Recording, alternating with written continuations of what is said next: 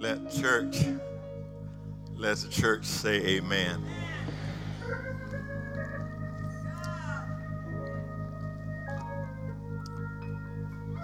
From the book of Second Samuel. The book of Second Samuel.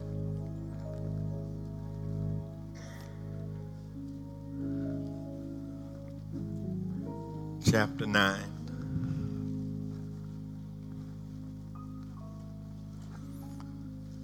Second Samuel chapter 9.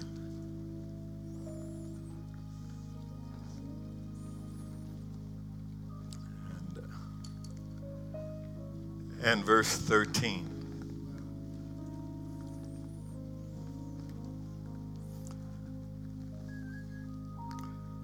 And uh, while, while we are looking for that, uh, you all help Andre to come up here to his seat. He don't even look comfortable back there. Y'all just let him come on up. Andre likes to be close. He don't even look. He don't even look good back there. Amen. Y'all just help him on up here and get his sister a seat next to him if she if he needs if she needs. Do you need to be where he is? All right. Okay. I'll just put him right there. He, sometimes he the only amen I got. Amen. All right. Amen. Amen. Amen. You, all right now? All right. All right. Good. Good. Good. Good. Good. Good. Back him up just a little bit. Back him up. here. you got to find that right spot. Yeah. Just there. You go. There we are. There we go. There we go. There we go. Amen. Amen. Amen. Amen. Second Samuel chapter nine. verse 13, these are the words you find. So Mephibosheth dwelt in Jerusalem, for he did eat continually at the king's table and was lame on both his feet. He ate continually at the king's table. For some reason, the writer thinks it's necessary for us to know that something was wrong with him. He was lame in both his feet. I want this morning to talk from this subject. I want to talk about a refugee at the king's table. A refugee at the king's table. A few weeks ago, I had the opportunity to attend one of our statewide pastors' conferences. And I was there at the conference and I've been around now for a while and now I have gotten to be what they refer to as a senior statesman. That's what they call you after you've been around a while. I'm now a senior state. What that really means is he's one of the old geezers. but they call me a senior statesman. And I, I was sitting down at a table doing some paperwork, and that was some young, young books, some young pastors who were standing in a group near where I was, within earshot, and I could hear what they were saying. And they were young pastors. They were talking like young pastors do. They, they, uh, they were solving the problems of the world. They knew all the solutions for the problems of the church. And, and I, I, I, I, that was all right. I remember when I knew them all too. I forgot them, but I remember when I knew them. But they were doing what young pastors do. They were solving all the problems of the church and of the world, and they were talking. And I, I, I'm sitting listening, and they know I could hear them, but they are talking, and it was about six of them there, and probably about 100 members between them. But they, here they are, they, they, they are talking, and, uh, and finally one, one of them said, one of them said, Doc, I don't get caught up in all that tradition. I moved the communion table plumb out of there. I ain't about all that tradition. I moved the communion table plumb out. I stood up. Three of them left. But I went, invited myself into their group. I began to explain to preachers, pastors, that this table is not a tradition. this, brothers, is an ordinance. And I don't care how smart you are, how against tradition you are, you don't fool with this table. And the reason why is because Jesus said, Do this in remembrance of me. That, that wasn't a suggestion, that was an ordinance. And then I began to wonder how in the world did we come to a place where a pastor does not reverence this table? How in the world does the church come to a place where one who is leading other folk does not realize the importance of this thing? And it just occurred to me that it happens over time if somebody doesn't continue to remind us. Somebody doesn't take the time every once in a while and help you understand why we come to this table. So I thought this morning, since we're coming to the table again, it would be a good time just to remind us about the importance of this table and how you and I all feel when we approach this table. I believe that this message of God today is to give us a greater appreciation for what it means to come around this table. Here in this text, we have a refugee. We hear a whole lot about refugees now. People who just ain't got nowhere to go, people who are looking for a place. We have a refugee who somehow has found his way to the king's table. Y'all listen here. Here is a refugee, one, a refugee, one, a person who is running for his life. A refugee. Somebody who is seeking asylum. A refugee. Here, here, here is some a refugee, somebody who, who, who, who for some reason, uh, yeah, he needs a place to hide out. A refugee. A refugee. So, yeah, yeah, yeah. My brothers and sisters, a, a refugee, such a person would be happy to find any country that would take them in. Such a person would be happy to find just a place to hide. So, how in the world does a, such a person as this end up sitting at the king's table? Y'all hear me? Here's somebody that, that would love to be anywhere. But in the text, this person is sitting at the king's table. Well, as I prepare us this morning to come around this table, come go with me to 2 Samuel. 2 Samuel is really, when you check it out, it's really just a record. It's a record of David's trip from the pasture to the palace. And my brothers and sisters, there's something to be said about that trip from the pasture to the palace. Things get a little rough sometimes when folk get to the palace too quick. When folk find themselves in the palace without spending much time in the pasture. My experience is, brothers and sisters, you really don't know how to act in the palace if you ain't spent at least a little time in the pasture. But here, here, here is David. Here is David. Here is David. David has come to this point and he is on his way from the pasture to the palace. Most of, the, most of what you need, my brothers and sisters, to operate in the palace, you learn it in the pasture. And so here is, here, here it is, here it is. We come to the story. David now is already in the palace, but he's there serving the king. As we come to the story, King, king Saul has disobeyed God. Are y'all hearing me?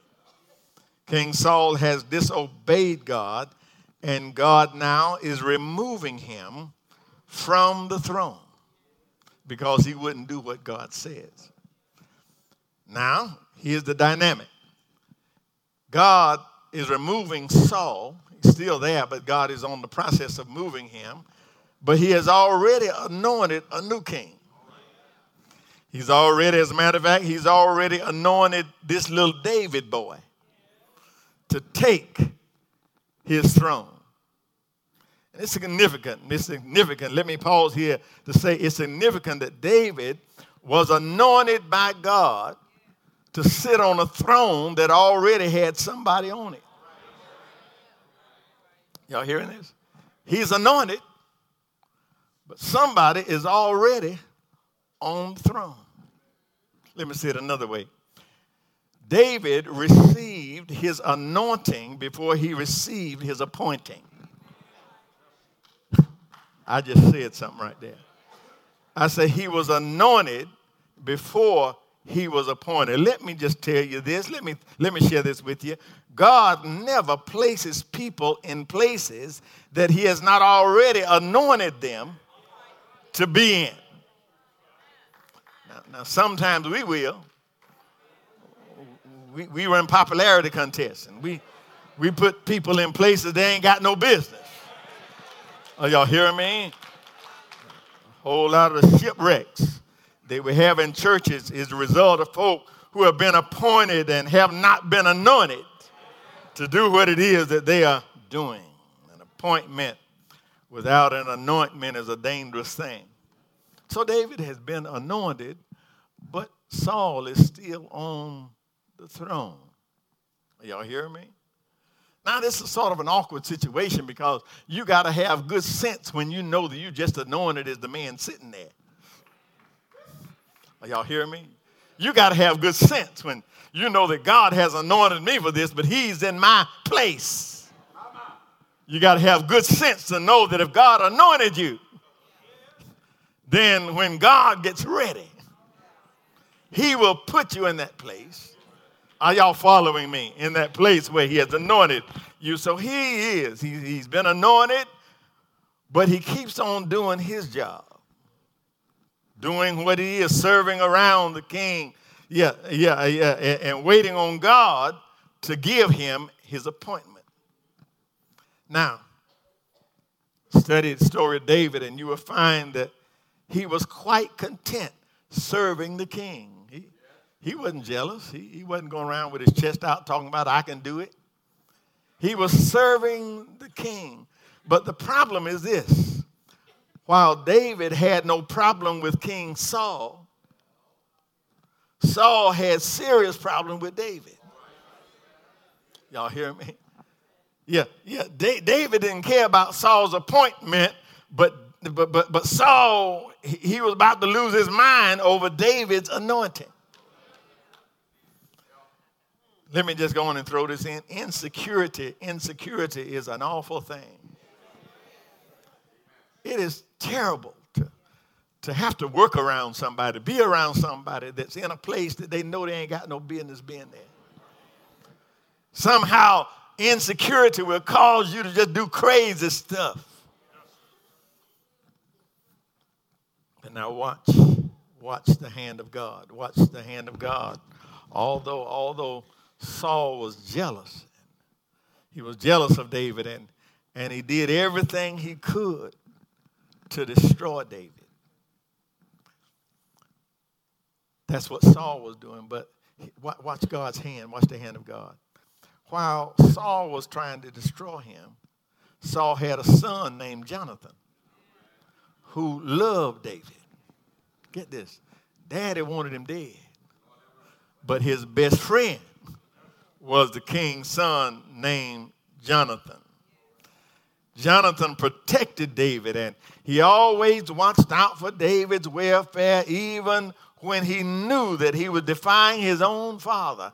He, he was such a friend that he would defy his own father. So, yeah, so much so that David vowed, he made a vow with his friend Jonathan that when I do come to the kingdom, when I do get to the throne, he made a covenant. Look at 1 Samuel 20, 14. He made a covenant with Jonathan that when I do come to the throne, I'm going to always show kindness to you because of what you did for me, because you watched out for me when I finally get there. I'm going to show kindness for you, and I'll always show kindness to all of your family.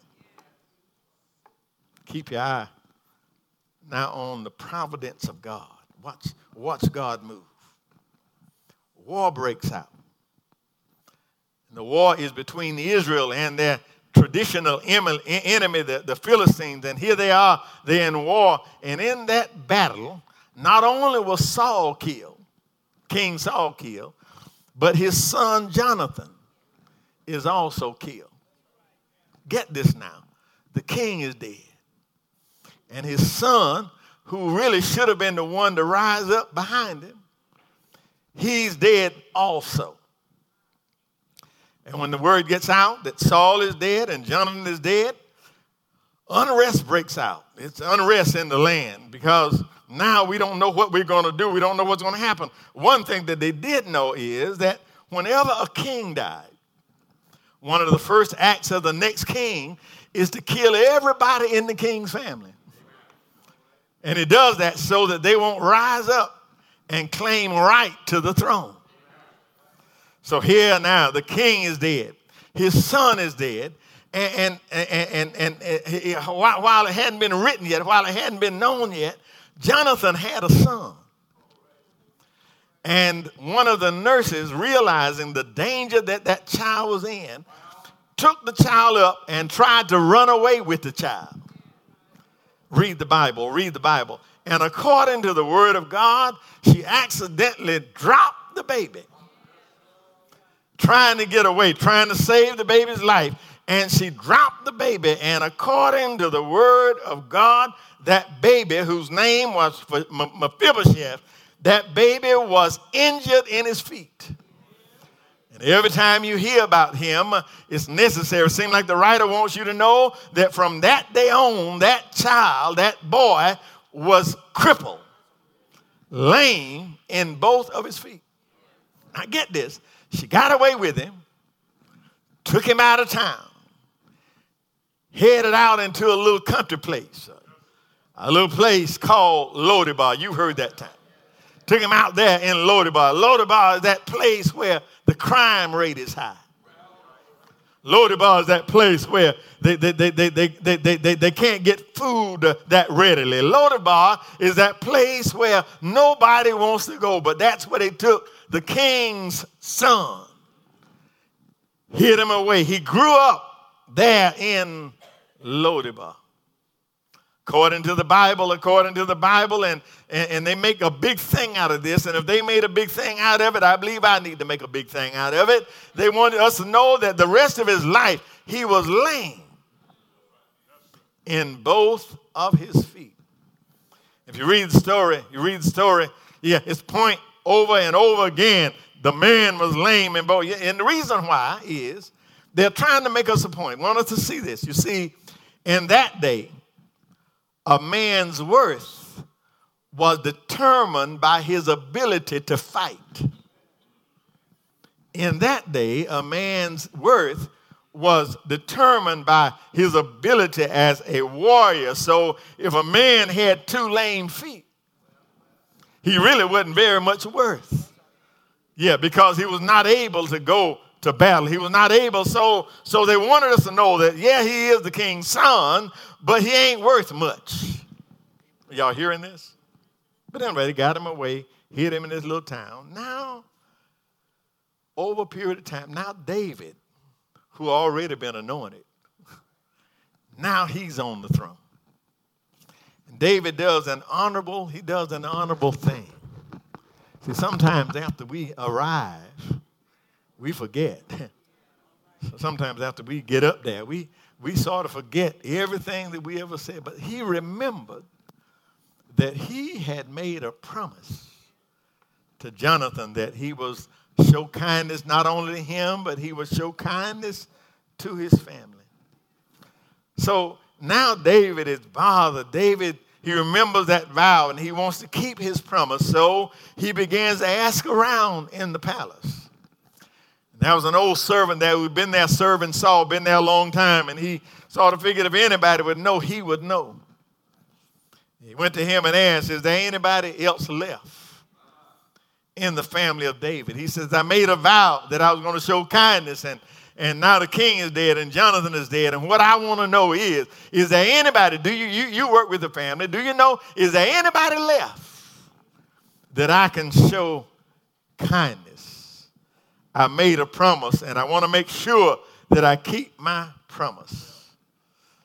So here, here it is. Here it is. Now, Ziba wants this servant rem- remind that once he once he sees that he's going to do no harm, he says, I, I, want you to know that Jonathan does have a son." It's pretty. It's it's a secret, but since you're going to show kindness, he does have a son, and right now they got him hiding him out in a little town outside of here called Lo-debar. Are y'all hearing me? Nah, nah, nah. Here is the new king, David, who has already been anointed, and now he has his appointment. He is king, and, and now he is trying to keep a promise that he has already made.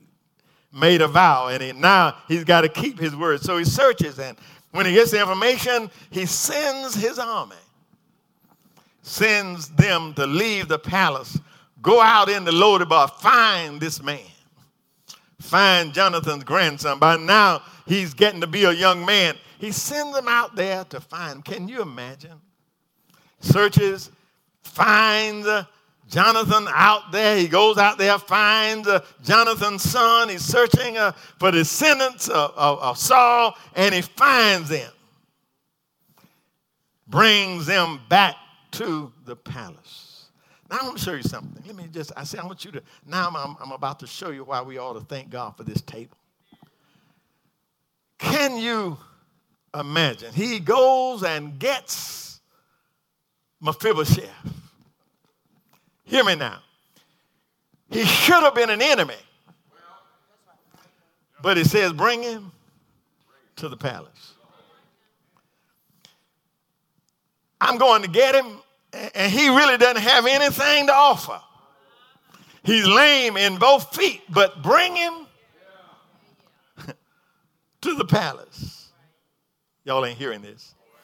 He's flawed, but bring him to the palace.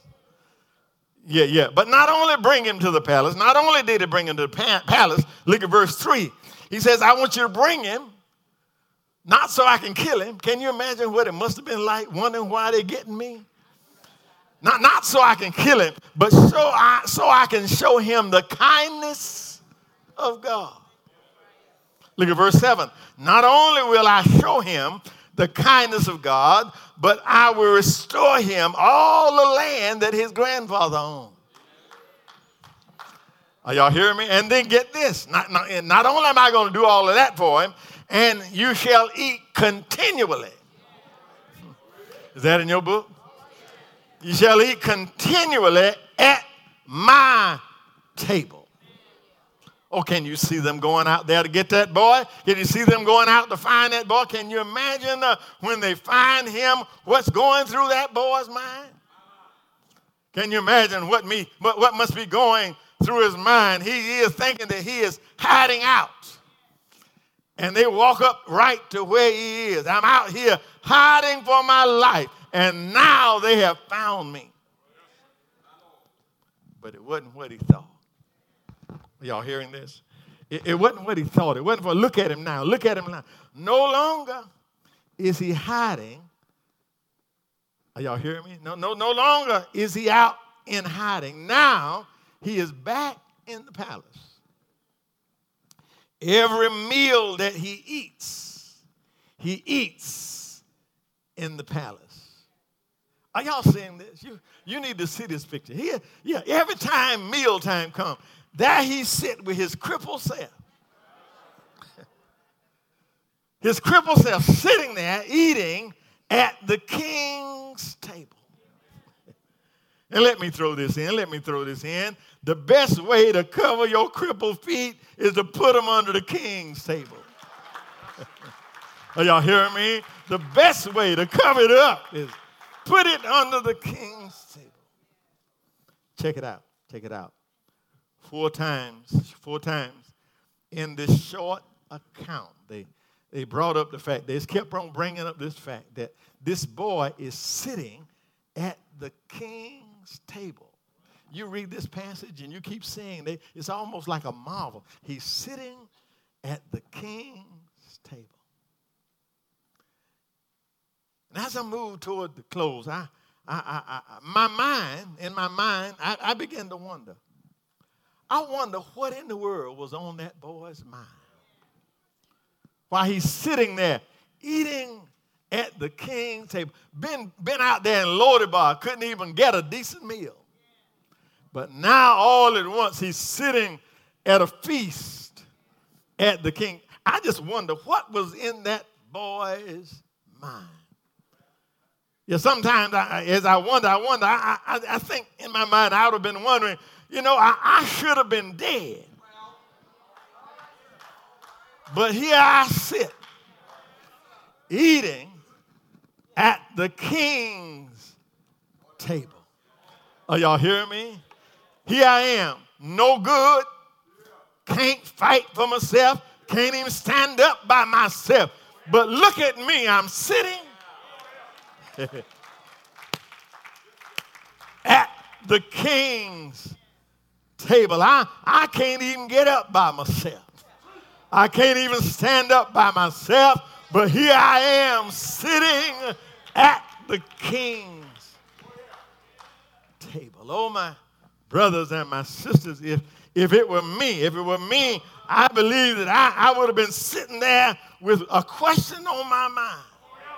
I believe if it had been me, I would have been sitting there with a one question on my mind, and that question would have been, How in the world did I get? Are y'all hearing me? How in the world did I get to the king's table? How did I come from a place where I was hiding out?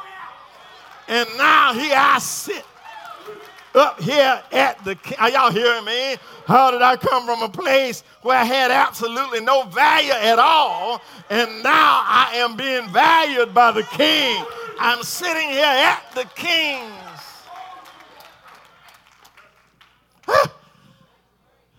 Can you feel him? Can you feel him? Can you? Yeah, if you can feel this young man, if you can feel this young man, then you ought to be able to understand how you ought to feel when you come to this table. Are y'all hearing me? If you can feel this young man, it ought to give you some sense of what your attitude ought to be when we come around this table. That's why it ought to be shouting at communion time. That's why we ought to be blessing the Lord at communion. Are y'all hearing me? Uh, yeah, you ought to feel like Mephibosheth, then uh, if we can feel that, then uh, we can understand uh, what our attitude ought to be whenever we come to this table. You see, every time we come to this table, are y'all hearing me? A question ought to rise up in every one of our minds somehow every time uh, we come around this table, something ought to rise up in every one of us saying, How in the world did I get to this table? Yeah. As jacked up as I am, how in the world did I get to this table? Yeah. As flawed as I am, You see, you don't know my flaws, uh, and I don't know yours. Uh, but one thing we all know uh, is there's a little something wrong uh, with every one of us, uh, and we ought to be saying right now, how in the world uh, did I get to this table. Yeah. Are y'all hearing me? Uh, I can't even walk, uh, can't even stand up on my own. Uh, how in the world did I get to this table? Yeah. Are y'all hearing me? Well, as I go to my seat, yeah, let me explain uh, that Mephibosheth, yeah, was called to the table uh, not because of his own personal merit. Uh, he was called because, uh, yeah, he wasn't called because uh, he had anything to offer, yeah, but he was called to the table uh, because of the love of the king. Y'all ain't hearing me? Yeah, yeah, he was called because uh, of the love in the king's heart. Yeah. He was called to the table uh, because of the faithfulness of the king uh, and because the king uh, could not break his promise. So I come uh, to the table. Uh, are y'all hearing me? Uh, when I come to the table, uh, I get a glimpse of God's grace. Uh, are y'all hearing me? Anybody know grace? Uh, that amazing grace that saved a wretch like me. Newton said, I once was lost, but now but now I see. Uh, when I come to the table, uh, I'm like John Newton, yeah, when he said it was grace that brought my heart to fear, and grace my fear relief. Yeah. How precious did that grace appear the hour I first believed. But then it went on, uh, wrote a little bit more. He said, through many, uh, through many dangers, uh, toils and snares, I have already come. It was grace, grace that brought me safe thus far, and grace will lead me on. Yes, it was grace uh, that caused him uh, to pick up my cross. It was grace uh, that caused him to give his life. He died on an orange cross, laid him in a borrowed tomb, but right early Sunday morning, he got up with all power in his hand according to the word of God. He stepped on a cloud, and the cloud received him uh, out of their sight. But then the Bible says that one of these days, one of these days, one of these days, he's coming back. He's coming back. He's coming back, uh, riding on a cloud. And now can go back and sing the rest of the song. That song says, When we've been there 10,000 years, bright shining as the sun, we know, we know less days to sing God's praise. Ah, yes, ah,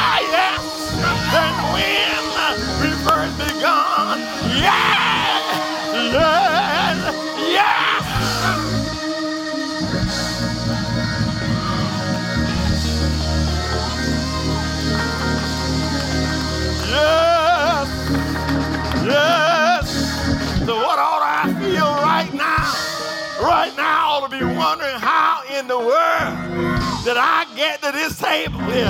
Yeah, God, you know all about me. Yeah, you know my uprising uh, and my downfalling. Uh, how in the world?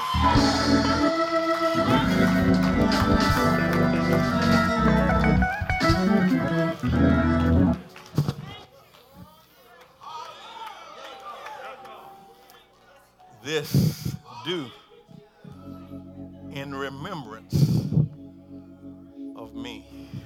often as you do it, remember, remember me. Church, we can't we can't ever take this lightly.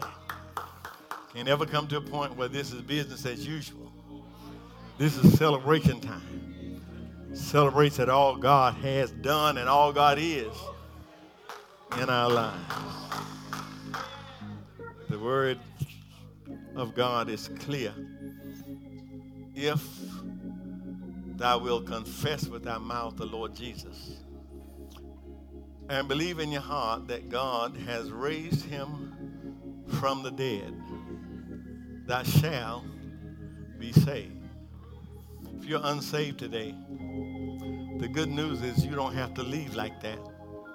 If you're unsaved today, just with the changing of your mind, he'll touch your heart and you can leave here brand new today. If you're unsaved, let me invite you to come. If you're already saved and don't have a church covering, you're not covered, you don't have a church, you need one, you need to be moving right now. The door is open. The door is open.